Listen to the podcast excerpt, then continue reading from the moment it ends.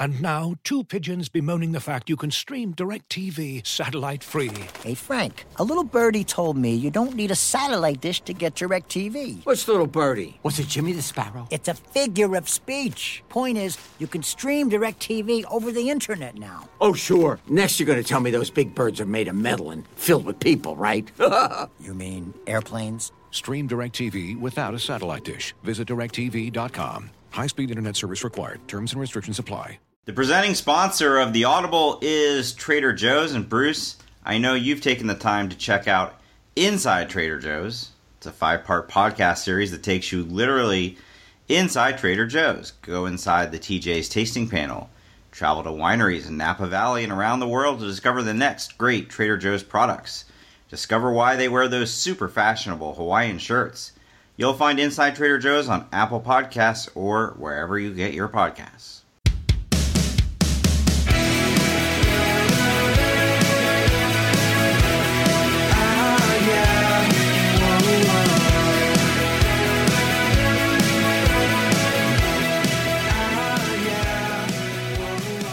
Welcome to the Audible. I'm Stewart Mandel, joined as always by my colleague at the All American, Bruce Feldman. And Bruce, we didn't know exactly what we were going to talk about today, and then the NCAA dropped some news for us literally about an hour before we started recording.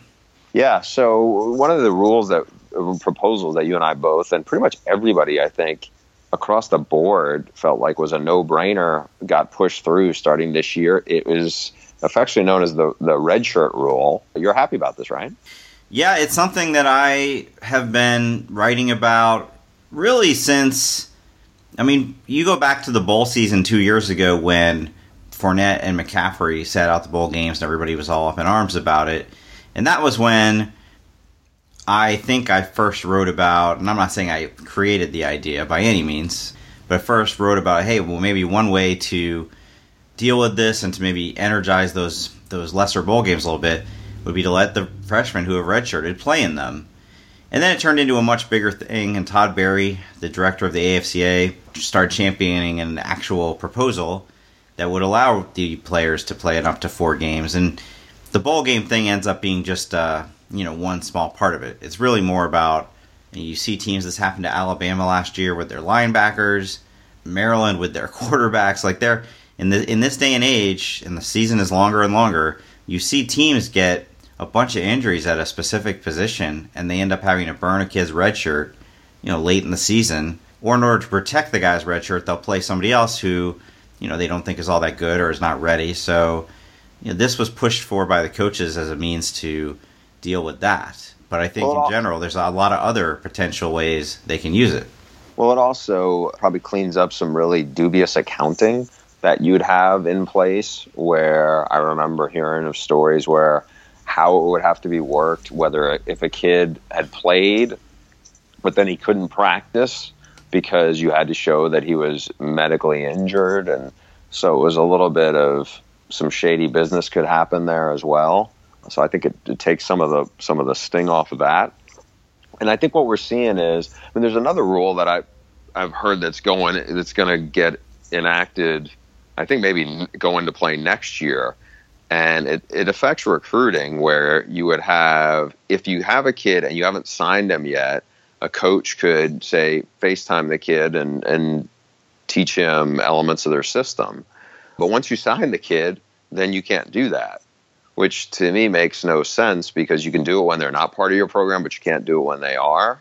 Um, and the NCAA is going to is changing that rule and, and making it legal. And I think sometimes some of these things, what we're getting at is the NCAA is doing some common sense stuff, which is a good thing. They're doing some common sense stuff. It takes them a long time to do it, though. This redshirt rule has been, I mean, years in the making, and it originally got tabled in April. I guess the holdup that they ended up addressing was just putting specific language in there to make sure people realize that if a kid enrolls at your school in December, he can't then suit up for the bowl game or the playoff game and you know fall under this this exception of okay that didn't count towards your towards your four years so that one took a while but i mean the one that's really been a long long time coming and also passed the same day transfers can now you can no longer block a transfer basically if a kid wants to transfer He tells the school that he's transferring. His name goes into a database, and any school out there can contact him. Coinciding with that, and something that I've always, you know, a lot of times when you hear about a coach blocking a kid, it would be because he felt like the school tampered. And I always thought, well, why are they punishing the player for that? Punish the coach who did the tampering. And that's exactly what they're going to do. That is now a penal- is now considered an NCAA infraction that a school can be penalized for. Again, I would think we agree. Good, common sense, good for the players. Absolutely. Absolutely. I think it's a good thing. And, and what it does, you and I have talked about blocking transfers, I feel like, for a long time. And I think one of the things that this legislation kind of cleans up is the idea how do you have a technically a non compete for somebody who's not an employee because college athletes are not considered employees. So it, it gets it again, goes back to kind of some dubious business. But I think that this is in a lot of ways common sense. Now, a lot of people are going to say, okay, well, how is this going to play out in actuality now that kind of floodgates, floodgates in this case may be open? We'll see. There was a weird stipulation in there that my staff noticed that I hadn't heard discussed or in any of the coverage leading up to this that says there's just a one line of language that says conferences are free to adopt more restrictive rules than the NCAA's. But I don't see why, you know, so they're saying that theoretically the SEC or the Big Ten could say, you know what, we're not going along with this. You could still uh, put restrictions on kids transferring within your. I would assume the number one thing that would cause is you know restrictions on transferring within your conference. But you would be immediately putting your whole league at a disadvantage if other leagues you can transfer freely. Um, fine. By the way, can I ask you a favor? Can you not like refer to it as my staff notice? That sounds so full of yourself. Can you just say my colleagues at the at the Athletic noticed? So this is the second time in a week that you've brought this up in some way. I think uh, the last my staff noticed. Do you, do you have a valet on staff too? Is there stuff that uh, does a guy run around with holding a mirror up for you every, every whenever you need to get groomed? All right, so a little st- a little bit of context here. Uh, we have a Slack channel for the whole staff of the All American, and when a story like this comes down, there's a lot of dialogue in there, a lot of back and forth, you know, in terms of coordinating our coverage of it or noticing things that maybe other people didn't notice or they talk to somebody about it. And that's what I was referring to was the dialogue in there. And so I get what you're saying and I will try to use my language more carefully, but one thing I've noticed is, you know, at this point we've had, let's check here, 18 people have entered this channel since we started it. And you don't seem to understand how to use it still. I think I do. Here's my thing. So, and maybe this is open to discussion for because I'm sure lots of other people use Slack in variety of capacities. To me, it's one of those things where I feel like I'm already on enough stuff where I will drop in. The other day was a good example. I was going to reach out to some to uh, somebody, and I'm like, you know what? Why don't I just specifically DM this person in Slack, which is what I did, rather than make it public to other people that we're having this conversation. It just didn't seem seem like the right thing to do. So a lot of times, rather than just throw it out to a group of people, I just direct it to that person just because I feel like it uh, avoids potential headaches. No, that that's that's fine. That's right. You know, we do plenty of that ourselves. Basically, so when I was at SI, going back to you know 1999 or whatever it was, we used AOL Instant Messenger, and really we used it I think almost up until the time I left, like m- way more recently than I think most of America was still using that product. This is but basically you, just the next version of that. But you have when you have anything you have more than 5 people in something where there's a constant thread going, like unless I'm constantly monitoring, I'm going to miss a lot of stuff. That happened a couple of a couple of days ago. I forgot what the story was, and I was like, "Hey, anybody seen this?" And then I scrolled up a couple of screens, and I saw Matt Fortuna had pointed it out. But to me, that uh, unless again, I may be using this wrong, but it, to me, it doesn't it doesn't seem like the most efficient way to do something. You'll get the hang of it eventually. So basically, the athletic, we don't have a newsroom. There's no central office and that's not i'm not just talking about college football i'm talking about the whole company so slack is basically our virtual office. And i i think a lot of media companies a lot of tech companies at this point use that product. It's not like the world's great. I'm not doing an ad for it right now. I'm not saying it's like god's gift to technology but it has become increasingly common. Anyway this was a bit of a tangent. I hear what you're saying. It's our staff. It's our colleagues. I'm not trying to make some sort of power trip here, though you guys really got on me last week about a innocent joke about oh, what was see, We were talking about that trip where, you know, Max Olson and I might go hit the Houston Arizona game and then the um, A&M Clemson game and I think I made a joking reference to I'm on the boss, I can approve it. And man, you like turn that into a whole thing. Well, you know, after the podcast, Matt Fortuna DM'd me on Slack and said he makes me pick up his laundry. WTF? And I was like, come on. so, How could I even do that? We don't. He lives in Chicago. yeah, okay, fair enough. All right, let's move on. This is too long of a tangent. Wait, I got one other tangent. We should probably mention to people that um, we had a rare in-person get-together over the weekend. Your family was here in the Bay Area, and uh, it's pretty cool that your kids and my daughter are now both old enough to play with each other. Yeah, it was interesting for my, my kids. Ended up we saw three different groups of family friends on that trip, so it was kind of like a little bit of head spinning for them. But it was a it was a fun a fun trip, and I guess they're at that age now where getting on a plane isn't such an inconvenience. So it was a good weekend. But I got to admit, I got way behind on work being away for basically three days. So Riley, your daughter, is now famous in my household for a specific reason.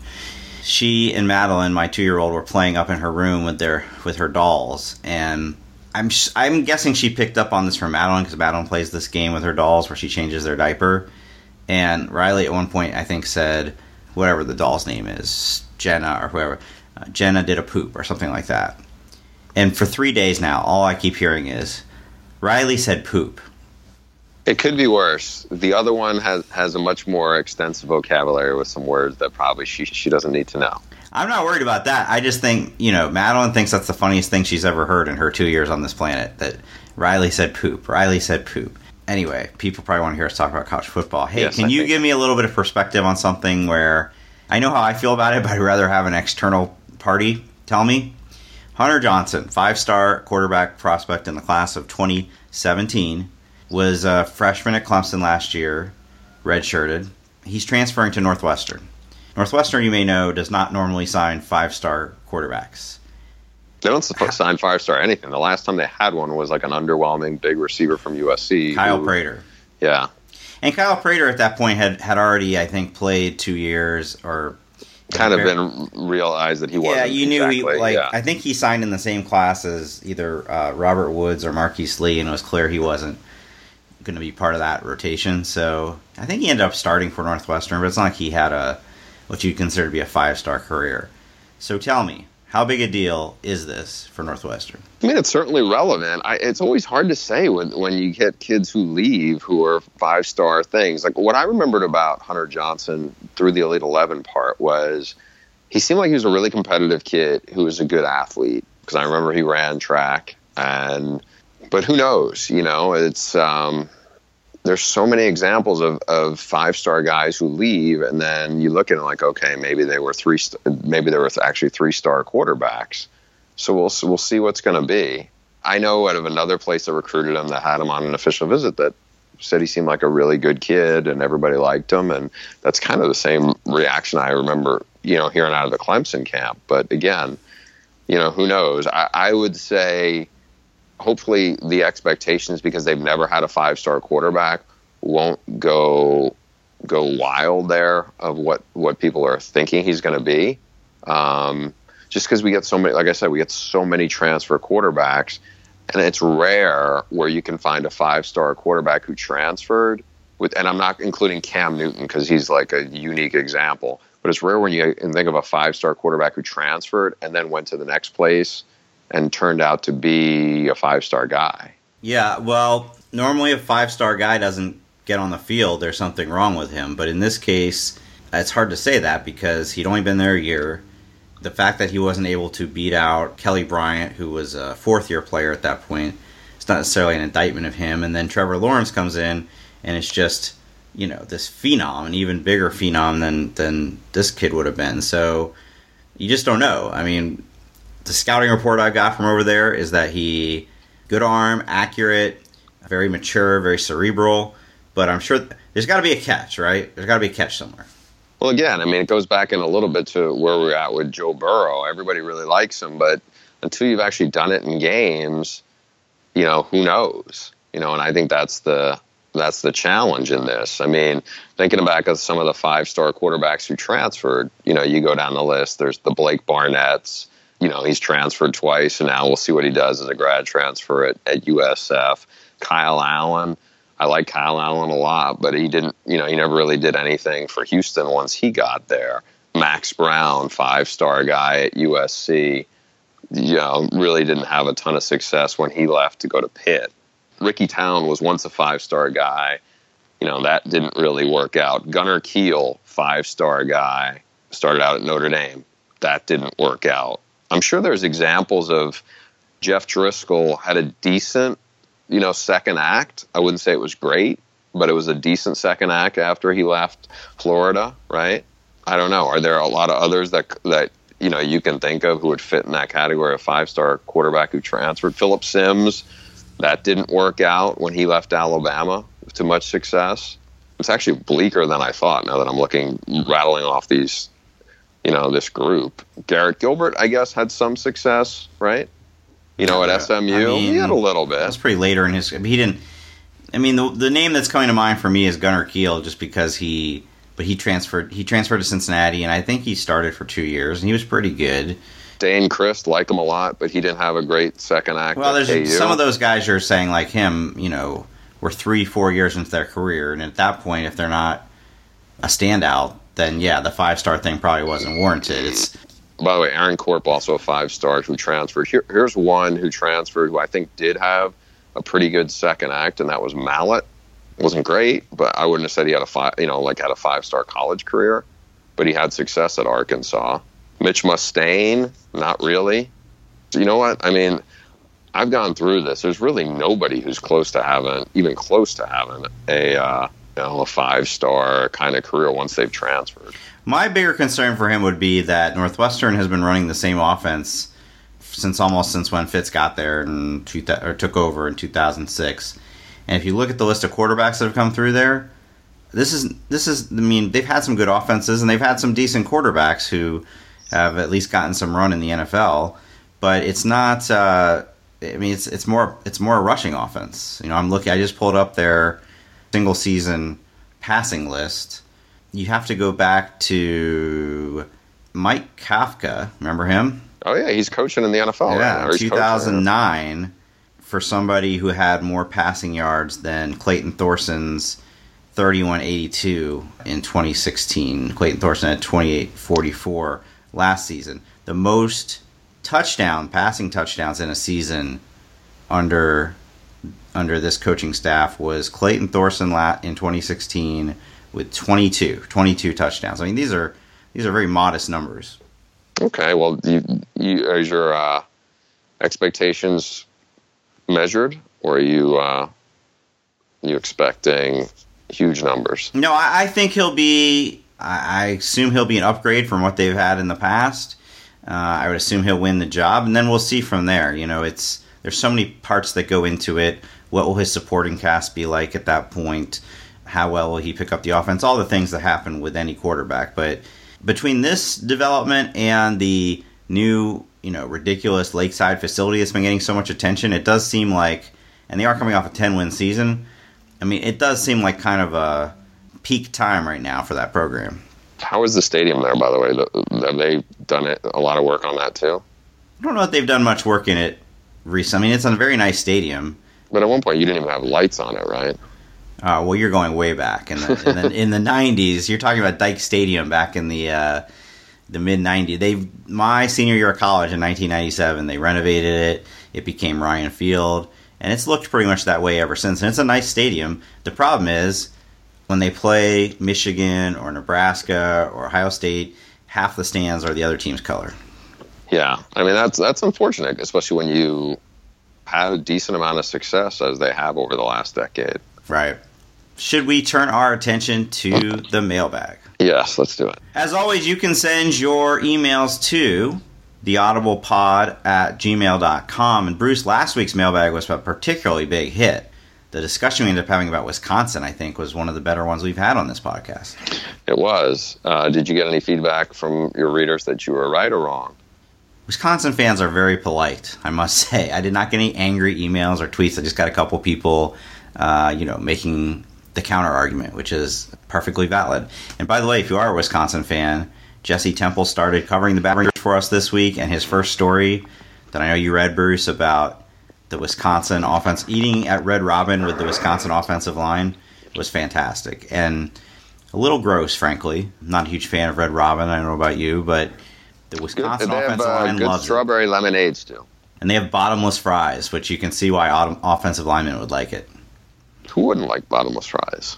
Okay, first question this week comes from Justin McGovern. Hey, Bruce and Stu, I would like to ask you guys if you could humor me with what ifs and wild guessing. In 2015, Florida was 6 0 and rolling until Will Grier was suspended before the LSU game.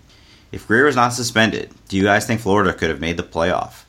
Keep in mind that Florida was leading Alabama late in the second quarter of the SEC championship game with an FCS receiver playing quarterback. Who was that again? Treon, Treon Uh, Harris? Tre- Treon Harris. Yeah. So it's interesting. This came up about a week and a half ago. I'm at the Elite Eleven. It's a Friday night, and I know Will Grier pretty well. I don't really know Drew Lock very well, but I'm talking to Will Grier. Drew Lock sh- shows up. We start talking about one of the games in this season, and they both went. It turned into this little tangent about for five minutes about how nasty the 2015 Gator defense was because it was I think it was Drew Lock's it was actually his second start. We thought it was his first start. And UF won, I think it was 20 21 to 6 or something like that. But uh, they started rattling off the talent on the defense and it was it was legit national title caliber defense when you talk about like just the talent that they had. Obviously the offense was really underwhelming, especially after uh, they were, you know, they had no more Will Grier. Uh, the the uh, game where they played Florida State at home, they lose twenty seven to two. My guess is they would have stubbed their toe somewhere along the way just to have a young quarterback and so much. I mean, I think as good as the defense was, I just think offensively they were just not good enough to me to to make that kind of Did run. Will Grier play in the LSU game, or he was suspended by then? Because that was I remember that being a really good game. He no, they lost 35-28, so he didn't. It was the it was Treon Harris's second start. Well, the weird thing is Treon Harris did play in that LSU game at Tiger Stadium when they were six and zero, and it was a 35-28 game. So at that point, it seemed like they might be able to still have a great season, but it wasn't that long before. oh gosh, there were some painful ones here. They beat Van, and I remember watching this. They beat Vanderbilt nine to seven. They FAU pre Lane Kiffin took them to overtime, and then, like you said, lost 27-2 to Florida State.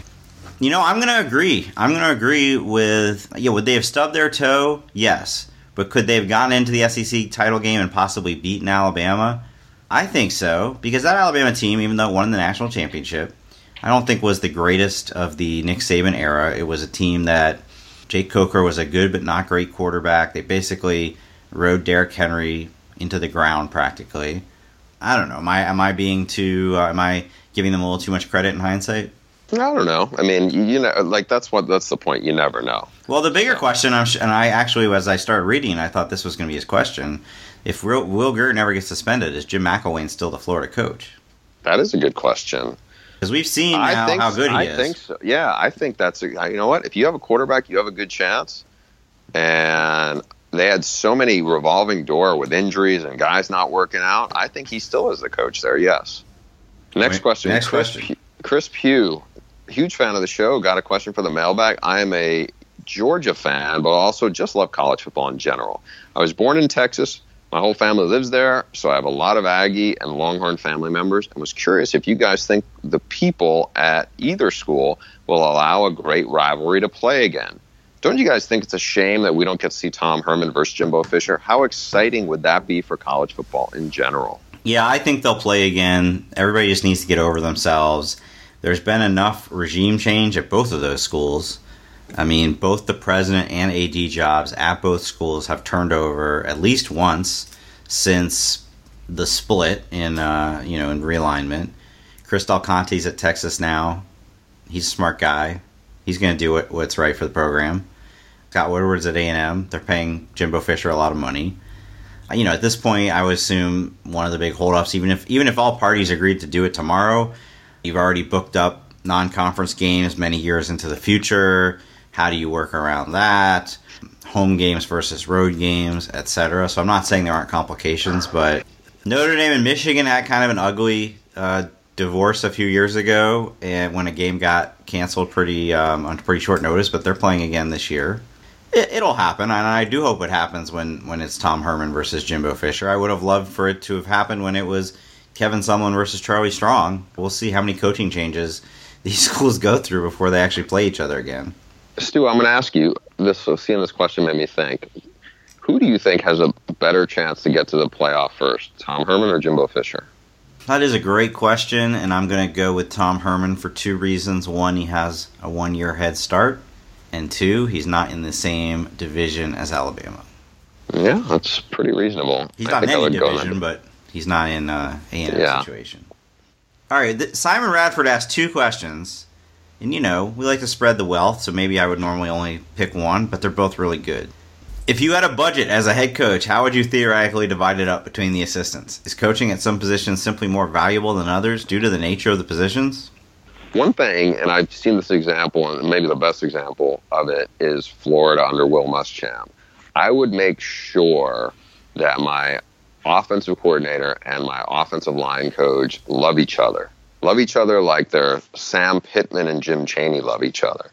Because if that relationship is not really good, I don't care who your defensive coordinator is, you're going to have problems. And that doesn't mean, you know, if they're best buddies that you're going to have a great offense, but if they're if they're not on the same page, I think you're almost doomed. So I would really try to make sure that that was well fortified. As far as some of the other position coaches, it's not to say, you know, you may have a given position coach that's a recruiter guy than others, but I think it varies on just how much you value each individual position coach beyond. I mean, you could have a great D line coach, or you could have a great running backs coach, or you can have a great receivers coach, or whatever. But I, I just think that those guys, not to say they don't work together, but to me, the most critical piece is the O line guy tied with the offensive coordinator. Yeah, and, and I have seen more and more programs doing that. That's how Jeremy Pruitt approached his O line OC hire in terms of like allocating pay, I mean, obviously your coordinators are very important. I think if you've got a guy who is your, you know, clearly best recruiter, I think you got to go with, you got to pay him well. But other than that, I do think I don't want to say the position coaches are kind of interchangeable, but they do change over so frequently that it doesn't seem like it's gonna, you know, having the right running backs coach is gonna make or break your team. Now, here's one I've always wondered about, and you're gonna agree with me on this. I remember a couple years ago when Kirby Smart tried to hire Scott Cochran away from Alabama. Saban gave him a huge raise. I want to say he's making in the like five hundred thousand or something like that. Mm-hmm. And everybody was like, "Oh my god, spending that much money on a strength coach." I think the strength coach is more important than the position coaches. I would, if I'm going to allocate my resources, I'm making damn sure I get the right strength coach. Yeah, look, I mean, here's a here's a good example. Urban Meyer, who is the one constant on his staffs? Mickey Marotti. If you ask him who is the guy who's most valuable, that's his guy. That's the 1A. Uh, and I think you see that with a lot of places. And if you can't get that hire right, I mean, those are the guys who are with the players the most in the off season. And beyond just recruiting, it's recruiting and development. Well, who holds as big a role in development as any? The strength coach. Yeah, and, and the strength coach then ends up hiring a bunch of people under him like to me, that's uh, that's that's a very overlooked part of college football. Now, I don't know how many guys. I honestly maybe, don't think it's that overlooked. I think it's overlooked by the fans. By some, it may be overlooked, maybe by some, but even like even the people who overlook it, I just think it's like either they don't get it or. I mean, if you ask anybody who's in coaching, they'll pretty much tell you this. It's just you know, like, and I feel like I've gotten, you know, it's kind of like a, a hackney joke for me, to, you know, or whatever. But it's like these guys matter way more than, I mean, because there's because their impact. If you look at how much time the players spend with them. Well, that's uh, exactly uh, right. These that's why I'm saying this. These guys, if you go through, you know, count up the entire year, not just football season, these guys spend way more time with the players than their position coaches do. Yeah, I mean, look, the first story I did for the Athletic was on the evaluation and development of that great D line at NC State, and the D line coach got a lot of credit for it, but he was quick to point out their strength coach, D'Antonio Burnett, probably deserves as much credit for those guys as anybody. And I think that's the key piece, especially when you when you have some consistency there. I mean, to, Tennessee at one point, and this goes back to to the end of Fulmer, Lane Kiffin had a bunch of strength coaches, and then Dooley had a few strength coaches. That makes it almost impossible to get any continuity when you've had like seven strength coaches in four Yeah, years. yeah. Uh, the second question, I will take it from Simon, is which college football player most surprised you by taking the NFL by storm, who you never thought would or could, and who is the biggest surprise, flop, and why? Well, I think that the biggest surprise, I don't know if it's the biggest surprise ever, but it's fresh on our minds. I would not have expected Alvin Kamara to come out and be go from being the the one B running back at Tennessee to NFL, is he in rookie of the year? I mean, He was, yeah. NFL rookie of the year. I mean, come on, all the great running backs that came out of college in the last few years, nobody would have put him on that list. And so that that one is fresh in my mind. And in terms of I, I bring this one up a lot. If if there was a guy, I think I know who you're going to say, but go ahead. if there was a guy, I don't think you do. If there was a guy, same position. If there was a guy who I would be like, oh yeah, that guy is like the Trent specimen. Richardson. Yes, Trent Richardson. What the heck happened there? I mean, I don't think I was alone. I think most people that covered Alabama during that time, when it was him and Ingram, were like, "Why isn't this guy the lead running back?" And Mark Ingram won the Heisman and has gone on to have a nice uh, pro career. Trent Richardson was the guy, and I think he went number three overall. So obviously the NFL agreed. What happened? Yeah, it's a, to me that's a, that is as good as any. I mean, look, running backs are, are quirky. I mean, FAU had Albert, Alfred Morris turned out to be a really good NFL running back, and it, you know, it's not to say you wouldn't have noticed it, but I just think sometimes guys in college, you know, whatever it's systems or however it plays out, they turn out to be way way better than you thought. You know, I just thought of another guy, kind of like Alvin Kamara. Remember the Steelers pre Le'Veon Bell, Willie Parker, who was basically, I think he was either the backup at North Carolina or, or even, or, I mean, he played at UNC and he was just a complete afterthought. And he, I think he ended up going up to Pro Bowls and he definitely was the running back on their um, last team that won the Super Bowl. hmm Yeah, there's like running backs are like that. I think. I mean, look, and how many quarterbacks have we seen that have like gone one way or complete the other? Where you're like, okay. I mean, which which quarterback would you say would be okay? I was most wrong about him. Uh, your colleague, my f- former colleague, Matt Leinart, I had no reason to think he wouldn't be a you know multiple time uh, Pro Bowl NFL quarterback. Hmm. He's going to hate hearing that, but it's not like I'm the first person to bring that up. Nice. Why? What about you? I thought Matt was gonna. I thought Matt would have had a you know a, a longer career. I feel like more often I'm right about the ones that flop, like Blaine Gabbert and Jake Locker. You know, Ryan Tannehill has hung around longer than I would have expected. Yeah, his issue has been staying healthy. Yeah, but like, I mean, he he he played what one year quarterback at A and M, and and I I couldn't believe he went as high as he did. But he's I think basically you know you would consider him to have been a success at this point. Which guys who did you think would be great quarterbacks in the NFL coming out of college? That didn't end up being great. No, just in the last like guys who came out of college in the last ten years, quarterbacks. Well, I thought uh, Teddy Bridgewater would be really good, and just you know how do you how do you um, He can't stay healthy. yeah you He can't stay healthy. How do how do you really evaluate that one? There's guys. There's a couple guys who were really good players in college. Like I never understood what happened with Matt Barkley. He was such a acclaimed quarterback for four years in college, and but it's not like he was a first round pick who flopped. He ended up not even going until the fourth round. Yeah, I actually thought uh, Colt McCoy would have been a little better than he Yeah. was. Did you think Tebow would be good in, in the NFL?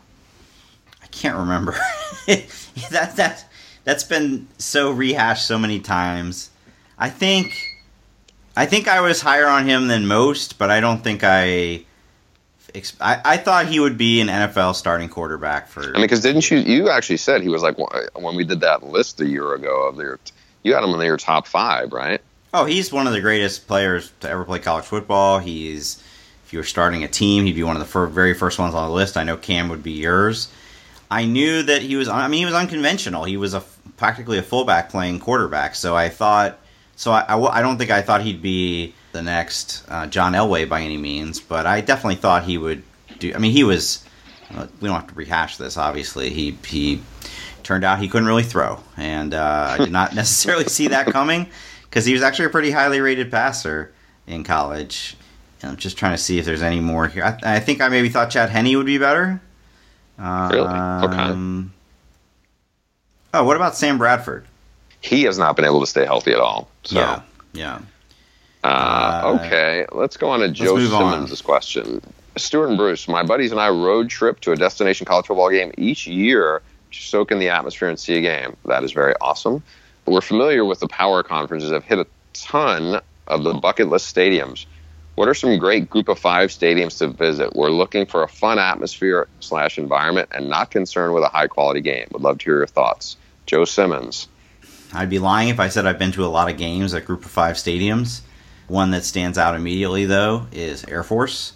That was a fantastic experience, and I have not been to a game at the other service academies. Yeah, I'm have- told I- Army is is unbelievable. I grew up near Michie Stadium. That is that was one I was going to suggest. I would also suggest go to a game at Boise State. Yep, yep, Their yep. facilities are really go- good. It's a cool town. You know, I would actually, if I had unlimited time and resources, You're the boss, Stu, as you as you so subtly point out and remind folks of. Yeah, well- you have unlimited time and resources. But part of that is I have to allocate the resources smartly, and this would not be maybe necessarily that. But I'd like to go see a game.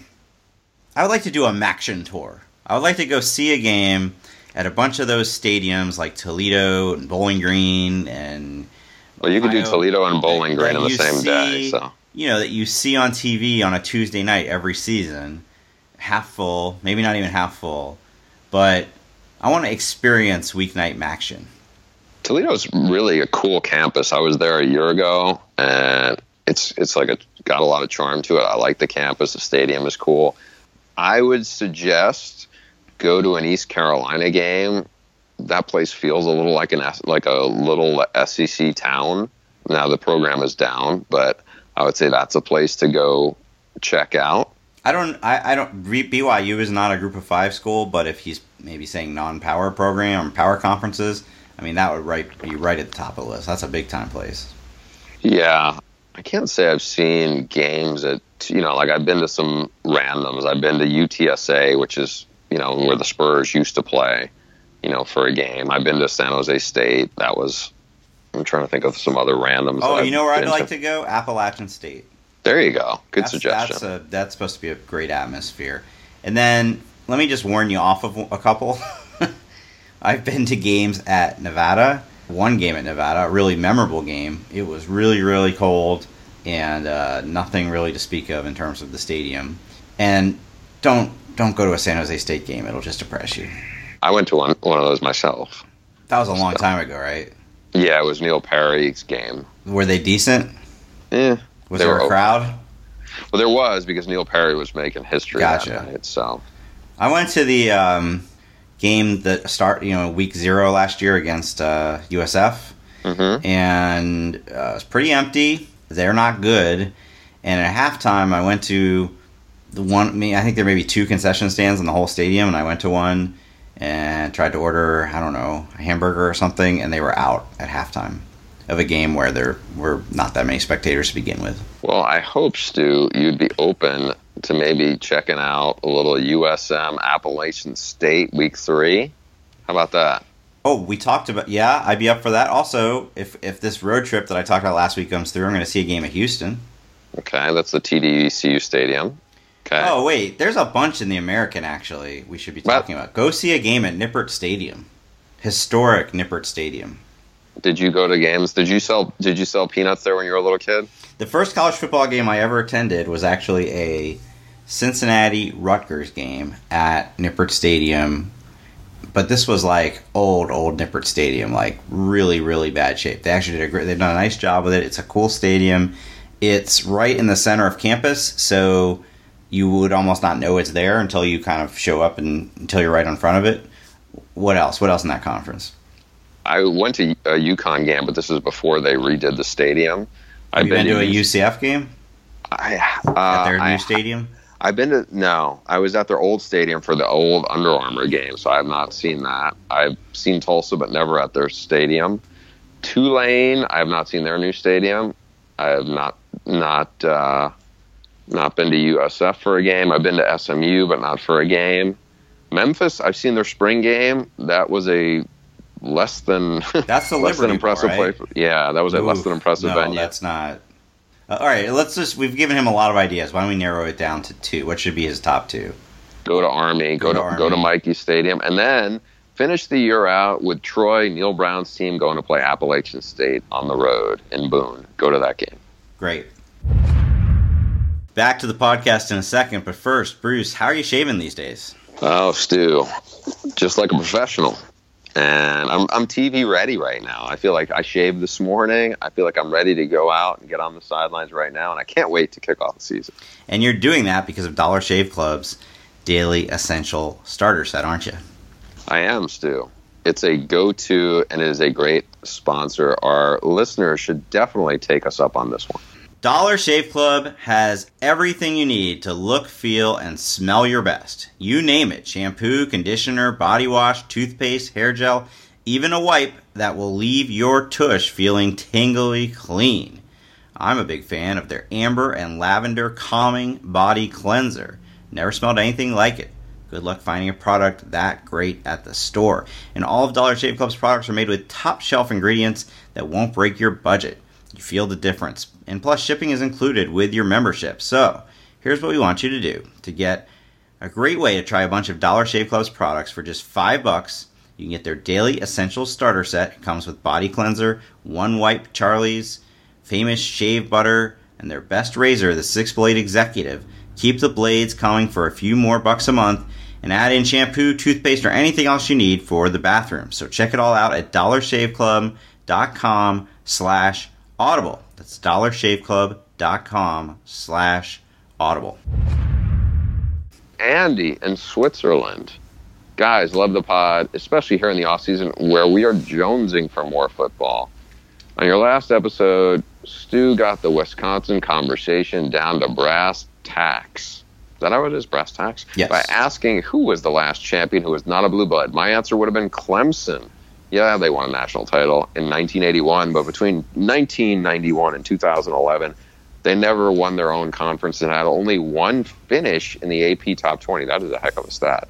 Interestingly, their name barely came up in the discussion because they clearly now have earned blue blood status, though it didn't happen overnight. Stewart's logic about how hard it is for an up and comer to beat two top four teams holds a lot of water. So the other question is who can get a blue blood transfusion to reach that level? Maybe UCLA? Or is the only likely answer to come from former blue bloods like Michigan, Nebraska, USC, Texas, or Miami regaining form? Thanks for the good times, Andy in Switzerland. Andy, thank you for the question. Great question from Andy in Switzerland, whose wedding I may or may not have attended. Wait, what? Yes, I know Andy. Uh, But that's a great question. So first of all, he's right. Clemson, not a blue blood. I guess I was thinking of programs that either haven't won a national title before, or I mean, look. By the time Clemson won that national title, they were recruit, and they were always a decent. They were always recruiting. I remember recruiting. being, I remember working on a signing day show in 2011, my last year at ESPN, and they had Stephone Anthony, and they like they on the hat day they were pulling five stars. You know, Yeah, before that, they had C.J. Spiller. I mean, it's not like they were not like. Again, I, I feel like whether they were you want to call them a blue blood or not, this was this was a team that had ample recruiting juice and they were committed to playing football. That's at the highest absolutely level. right. So call them a blue blood or not, at the end of the day, they recruit at a level to be able to beat. uh, and they're committed to playing football at the highest level. yeah, they they they have the talent. They they always not always, but they by the time it happened, they definitely had the talent to beat two top four teams in a row in January. Wisconsin, I still believe, does not, even though they're very good. So to answer that question, okay, where would a new, where would the next Clemson? Let's just blue. Let's not. Let's leave out the blue blood designation. the next Clemson, the next team that either has never won one or hasn't won one in a long time. Or would fit in the category of sleeping giant. Yeah, I mean, Do you want to go down my road with with with my Nebraska story from a couple from two months ago with Scott Frost? but has Nebraska really stopped being a blue blood? They've been pretty pretty average for like the last fifteen years. They have, but they've still remained a pretty prestigious college football brand.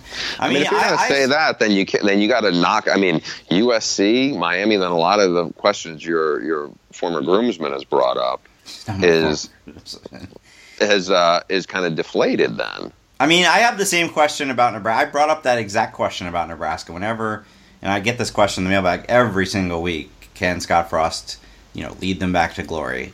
And I say he can win Big Ten championships. He can do everything that Wisconsin's doing. Can he get them to the point where they're recruiting top ten classes and have the same kind of, you know, we say talent, we're not just talking about the starting twenty-two. I mean, the teams that win the national title, like Alabama, like Clemson, like Ohio State, have future pros backing up future pros. Can Nebraska get to that point? I'm skeptical. What do you think? I think they can. I, I definitely think they can. Do you need top ten classes? I don't think you do. You need top twenty classes, and I think he can do that. Count me a believer on that. Now that wouldn't be my only answer on that, but I think when you start to look back at some of these, I know you we talked about this the other day with Oregon, but it's not that far. It's not that far fetched. I mean, to think that you could have somebody who doesn't have like these loaded, loaded, you know, num- you know, like what what Georgia has had or what Clemson has had. I mean, when I, I'm looking this up right now as we speak. So in 2006, do you know what Oregon's class? That would be part of the class that was a nucleus for that 2009 team that almost won the national title. Came down the Uh, last you're play. you're you're a year early. It was the 2010 team. 2010. Okay, 2010. Okay, but do you know what some of these classes they had were? Oh, I'm guessing they were in the 30s. I mean, so the first class was ranked 50th, then it was 14th, then it was 34th, and then the last one before that was 30. The interesting thing is they would still get a Jonathan Stewart or five-star defensive tackle who played in the NFL for a long time. Um, Haloti Ngata. Haloti Ngata. But you're right. On the whole, they weren't they weren't recruiting eleven. They came very close. There's no question about that. So UCLA, he brought up Texas A&M comes to mind. The difference between those two, Texas A&M, huge huge commitment to football, trying to win national championships. UCLA has made a bigger commitment recently, but I don't think that that is a sleeping giant in terms of what Clemson, the, the, the kind of stuff Clemson was doing. So by your vein, there's no Alabama's in that A&M division. Yep. Which would you be more surprised if UCLA gets into the playoff or if A&M gets in the playoff within five years? Which would I be more surprised? UCLA. I do think, I have no doubt Chip Kelly will get that thing rolling there. But to make the playoff, and, and they could certainly make the playoff, but Jimbo Fisher is a really good coach too, and he's doing it at a place with a lot more a lot more recent history. I mean, Kevin Sumlin was recruiting classes that, if you develop them right and whatever, would put you in a position to contend for national titles. UCLA comes is not quite at that level. They certainly do recruit decent classes when they're doing well. Which I don't know. I don't. I that's a really hard question. What's your answer? I'm going to say UCLA. That you'd be They- more surprised at. No, I'm sorry. I would be. I would say A&M. Um, I think Jimbo Fisher's a really, really good coach, but they have Alabama in there. I don't. There's nothing like Alabama right now in in the Pac-12 South. Nothing close, and I think he will get it going. I mean, you look at his record of what he did at Oregon. By the way, the recruiting numbers, and this is not off the top of my head because I just did this state of the program for Stu's site this week. So their last four classes, nothing was ranked below 20. It was a lot of classes in the teens. But I think this is an example, and if anybody wants, hopefully this story will be up, you know, later this week. This was, a, from what I gather, was it seemed to be a case of they recruited off the star system, and sometimes that comes back to bite, bite you, and I think it really did for UCLA. They had one class that had it was the Josh Rosen class. He was about the only one who really turned out to be a real big, big impact guy. They have two other guys who are decent, but they had 10 guys who were ranked in the top 30, top 300. Five guys in the top 100, including Soso Jamabo, who really hasn't worked out. And it was a lot of guys who either aren't there anymore, left early, or just didn't pan out. And so again, I, I that's where I get into the part where I'm like, don't immediately. I'm saying it's harder, but don't immediately say it just can't happen for Wisconsin or Nebraska. I'm less likely to say that about Nebraska. Wisconsin, we shall see. It would be interesting if Wisconsin ends up winning the national title this season, and I'll end up having to be like a pinata at the national title parade. Yeah, well, look, like you said, those people, everybody there is pretty good sports about it. So nicest people can't can't say enough good things about Wisconsin Badgers fans, and that's why they should subscribe to the Athletic at uh, theathletic.com slash all American expansion. 40% off, two ninety nine a month. Can't beat it. Very subtle, Stu. Very subtle. As always, send those questions to the audiblepod at gmail.com. That's all we got for now. See you next time. If you enjoy our podcast and you haven't subscribed yet, what are you waiting for? Subscribe to The Audible on Apple Podcasts, Google Play, wherever you get your podcasts. Leave a five star review while you're there. We'd like to thank our presenting sponsor for 2018, Trader Joe's. We'd also like to thank our producer, Nick Fink. Our theme song is Dangerous by Kevin and the Octaves. You can download their music on iTunes or Spotify. You can subscribe to my college football website, The All American, by going to theathletic.com slash the audible, where you get a 25% discount and a seven day free trial. Follow Bruce at Bruce Feldman CFB on Twitter. You can follow me at SL Mandel. See you next time.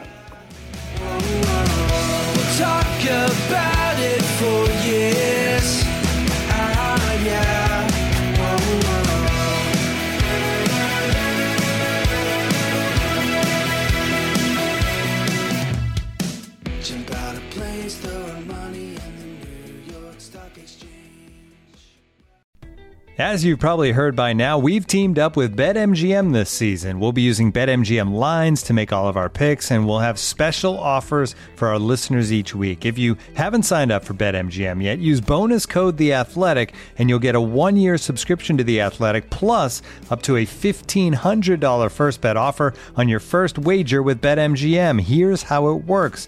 Download the BetMGM app and sign up using bonus code The Athletic. Make your first deposit of at least $10. Place your first bet on any game and claim your voucher for a one-year subscription to The Athletic. See BetMGM.com for terms. U.S. promotional offers not available in D.C., Mississippi, New York, Nevada, Ontario, or Puerto Rico. Gambling problem? Call 1-800-GAMBLER. Available in the U.S. Call 877-8-HOPE-NY or text HOPE-NY 467-369 in New York. Call 1-800-NEXT-STEP in Arizona. 1-800-327-5050 in Massachusetts. 1-800-BETS-OFF in Iowa. 1-800-270-7117 for confidential help in Michigan. 1-800-981-0023 in Puerto Rico. First bet offer for new customers only in partnership with Kansas Crossing Casino and Hotel. Don't forget, if you haven't signed up for BetMGM yet, use bonus code The Athletic, and you'll get a one-year subscription to The Athletic, plus up to a $1,500 first bet offer on your first wager.